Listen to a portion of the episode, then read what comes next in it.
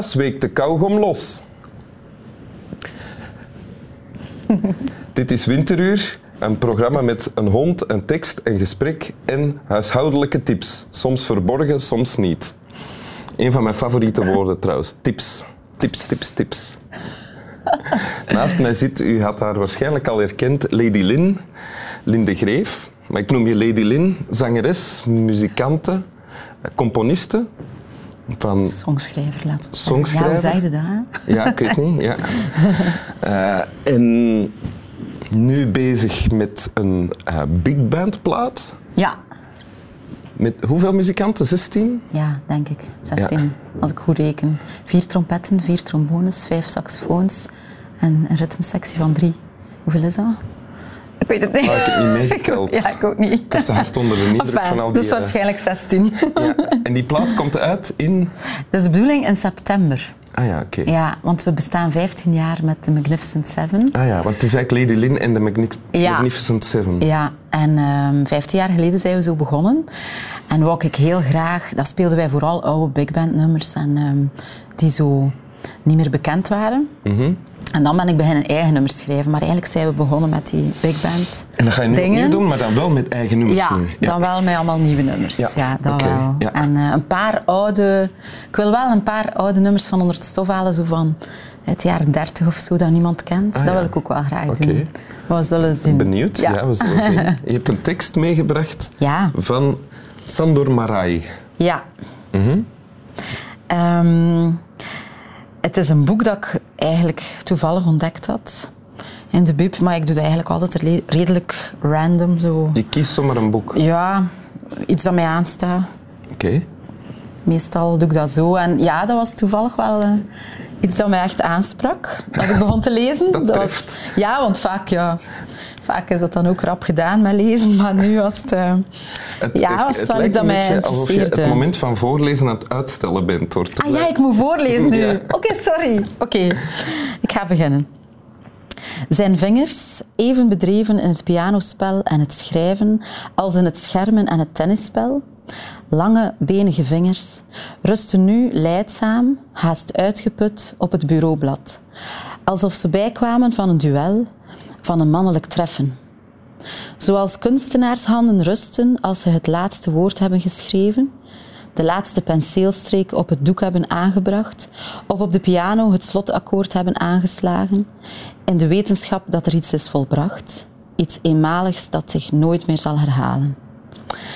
Maar de handen leken toch vooral bij te komen van het bedwingen van heftige tegenstand, alsof ze met iemand hadden moeten worstelen. Hoe zouden de handen van een moordenaar eraan toe zijn, onmiddellijk na de daad, dacht hij, terwijl hij zijn handen aandachtig bekeek. Zo keek hij voor het eerst in zijn leven. Een mens weet ontstellend weinig over zichzelf. Dank u wel. Dus in dit fragment is iemand naar zijn eigen handen aan het kijken en bedenkt daar van alles bij. Mm. Dat klopt toch, hè? Ja, eigenlijk is het een ambtenaar in het verhaal die juist een heel belangrijke brief heeft afgerond over de oorlog, die waarschijnlijk de oorlog zal ontketenen. En hij, er komt nooit een oorlog, de, een, Het gaat over de Tweede Wereldoorlog. Het, zit in, ja, het is een beetje in die tijdsgeest. Ja? Maar je weet eigenlijk niet wat er in, dat- in die brief staat. Mhm. Ehm, het is een hoge Hongaarse ambtenaar. En ja, hij heeft blijkbaar iets moeten overbrengen, een boodschap dat hij wel zelf niet goed van is, denk ik. Zoiets. En dan, ja, wat ik wel mooi vind, is dat hij... Hij beschrijft zo die handen, en dat sprak mij direct aan. Dat is ook het begin van het boek Mhm. dit. En ehm, het Wat? gaat niet over al die gebeurtenissen daar in de oorlog. Het gaat vooral over zo van die dingen. Zo meer details dat hij beschrijft en zo gedachten die hij heeft. Ja, en, Ja. Is, maar, en is dat dan iets dat, je, dat jou treft omdat je het herkent? Die Ja, ik herken die handen, dat ik daar zelf ook veel op let bij mensen. En dat ik daar ook van kan eh, genieten. Dat is heel raar om te zeggen, maar bijvoorbeeld... ehm, als ik bijvoorbeeld naar de apotheek ging vroeger, hadden ze een mevrouw. en die schreef dan zo op dat doosje... Dat is nog altijd. Ze schrijven dan zo op dat doosje zo die... zo, ja. ja. Ik, vind dat, ik vind dat leuk. Ik weet niet, maar dat is zoiets... Dat is zoiets dat mij rust geeft. Als iemand zo die pen dan pakt en dan zo... Allee, je hebt mensen die zenuwachtig zijn met hun Ja. handen, maar je hebt ook mensen die heel rustig zijn. Ah ja. En dit zo, dat je handen zo laat rusten, naast dat blad zo, ik kan me dat zo goed voorstellen. Ah, ja, En dat is iets dat mij zo rust geeft. Ik word me nu zelf ook bewust van mijn handen nu dat we erover Ik bezig ook.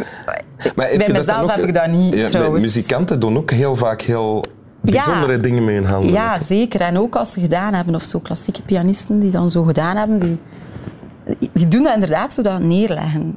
En ik vind dat hij hier iets beschrijft dat, dat ik al zoveel herkend heb in mijn leven, maar dat ik nog nooit ergens beschreven had zien ja, staan. ja. Zo. En dat vond, ik, dat vond ik leuk, ja. Want in het fragment kijkt de vertel of de mens in kwestie kijkt ook naar zijn eigen handen. Ja, op het einde. Ja. Dat hij zoiets heeft van, oké, Doe jij dat? Nee, ik heb dat nog niet gedaan. Dus je kijkt naar de handen van andere mensen. Daar, eh, Ja, maar niet bewust. Ik zit niet heel de dagen naar eh, andere mensen hun handen te kijken. Nee? maar Oh, ik heb al gemerkt, als ze iets speciaal doen, dat mij wel opvalt. Bijvoorbeeld, Ja. ik had een vriendinnetje in het lager, in de lagere school. En die, als die dus een pen uit haar pennenzak nam, dan was dat altijd met zoveel gestes. Zo, dat was zo... Zo was dat. Allee, zo. En dan nam ze zo die pen, terwijl dat je eigenlijk ook gewoon kunt kijken en, die, en van eerste keer die Ja. pen nemen. Ja. Maar zij die altijd daar zo vrij veel dingen bij. Zo. Snapte ze zoveel? En jij zat dan te genieten van die Ik vond dat superleuk, ja. Ah, ik vond dat gezellig. Een beetje stiekem dan, want vanaf dat iemand het weet, dat Ja, zit te kijken. dan... Nee, ik heb dat nooit gezegd. Ik, Ik zeg heb- dat nu, misschien weet het Ik kan breakdance met mijn handen. Huh? Ja? Alleen met mijn vingers zelfs. Oké. Ja, dat is nu zonder muziek, dus dan werkt dat minder goed natuurlijk. Met cel. Toch? Max, Ja. ik wil dat ook een keer proberen, maar... Nee. Ja, je, ziet hoe, je ziet hoe moeilijk dat is, hè? Hupsakee. Terwijl heel lenige vingers hebben daarvoor. En lange vingers misschien. Lange, ja. Ik heb ja. nee, maar zo. Vooral lenige ritmische vingers. Ehm, en eh, terug, terug naar het eh, fragment. Het eindigt met dat eh, er gezegd wordt, zo keek hij voor het eerst in zijn leven. Een Ja. mens weet ontstellend weinig over zichzelf. Ja, wel... Daarachter komt er nog een hele paragraaf daarover. En ehm, ik vond dat ook wel boeiend, want hij, hij zegt van... allee, dat, is, dat is ook wel waar. Hoe zouden reageren in bepaalde extreme situaties? Meestal komen die situaties niet tegen. Allee, de meeste mensen niet. Allee, misschien wel. Maar ik bedoel, gelijk oorlog, ja, wij hebben dat nu al lang niet meer gekend. Ja. Maar, of bijvoorbeeld een moord. Ja, ik denk dat, dat mensen soms wel kunnen schrikken van, van zichzelf. Of zich niet kunnen ins- zichzelf niet kunnen inschatten. Geen idee hebben van hoe ze zouden reageren Ja, in bepaalde dat geloof situaties. ik wel in. Ik denk niet dat ik kan weten. Je kunt daarover fantaseren en denken, ja, ik zou dat nooit zo doen. Of ik zou... Maar jij kan niet met Maar zekerheid zeggen, ik zou niet. nooit een moord plegen. Nee, Nee. dat is erg, maar nee, ik denk dat je dat niet kunt zeggen van jezelf. Ik denk dat je de situatie niet weet. Ik denk dat je zoveel dingen niet in de hand hebt. Dat je denkt dat je wel in de hand hebt, maar ik denk dat niet. En is denk, dat, is dat een probleem, dat we weinig weten van onszelf? Misschien niet. Misschien niet, hè? Nee, nee want allee, dus, je kunt jezelf ook niet zodanig controleren dan dat je denkt. Je kunt dat wel proberen, maar Ja, want als je jij kunt wel aan jezelf werken en zo. Of je kunt wel proberen altijd het goede te doen en zo. Maar ik denk dat als je in een extreme situatie zit, dat je dat eigenlijk niet weet. Nee, maar ook als je zingt bijvoorbeeld, weet je eigenlijk toch niet heel goed wat je doet. Van, je weet, Eigenlijk is zingen toch ook loslaten, ja. Want je, allee, je weet wel wat je doet, maar, maar als je aan het zingen bent voor een publiek of zo, is dat best dat je daar niet aan denkt. Nee, want ja. eh, dan loopt het niet echt goed. is het al gebeurd? Ja, als je te be- begint te denken over de tekst bijvoorbeeld, je leeft je natuurlijk wel in, in je tekst en je probeert dat gevoel over te brengen. Maar als je echt, soms heb ik dat, dat ik begin na te denken van, maar wat heb ik hier nu eigenlijk geschreven? Ja. Ja. Terwijl je het Omdat zingen als dat voor bijvoorbeeld publiek. al een ouder nummer is Ja. of zo, heb ik dat al gehad, dat ik dacht, dat zou ik nu toch nooit meer schrijven. Maar je staat dat zo te zingen. En dan heb ik mij al gemist in de tekst, ja. Dan- ja, omdat, ja. Ja. ja, dat kan gebeuren. Oké. Wil je de tekst nog eens voorlezen? Ja. Oké. Zijn vingers, even bedreven in het pianospel en het schrijven als in het schermen en het tennisspel. Lange, benige vingers rusten nu leidzaam, haast uitgeput op het bureaublad. Alsof ze bijkwamen van een duel, van een mannelijk treffen. Zoals kunstenaarshanden rusten als ze het laatste woord hebben geschreven, de laatste penseelstreek op het doek hebben aangebracht of op de piano het slotakkoord hebben aangeslagen. In de wetenschap dat er iets is volbracht, iets eenmaligs dat zich nooit meer zal herhalen. Maar de handen leken toch vooral bij te komen van het bedwingen van de heftige tegenstand, alsof ze met iemand hadden moeten worstelen. Hoe zouden de handen van een moordenaar eraan toe zijn, onmiddellijk na de daad, dacht hij, terwijl hij zijn handen aandachtig bekeek. Zo keek hij voor het eerst in zijn leven. Een mens weet ontstellend weinig over zichzelf. Dank Voilà. u. Slap wel. Graag gedaan.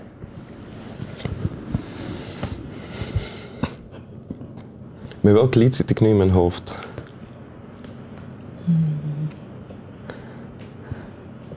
Nee, nee, nee, nee. Nou, daar. Oké, Sorry. dat is niet Ze erg. zijn nog niet beu gezongen? Ja. Ja? Dat Oké.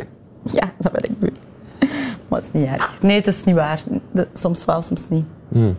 Dus te zien wie dat er, hoe dat de mensen Ik ben dat nog niet beu gezongen.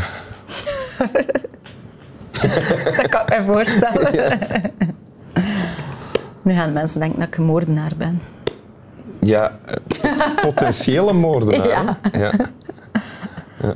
Ik ben op mijn kivief ook, hè misschien wat fout over, hè? Ja, maar, te laat, hè. Gezicht is, is.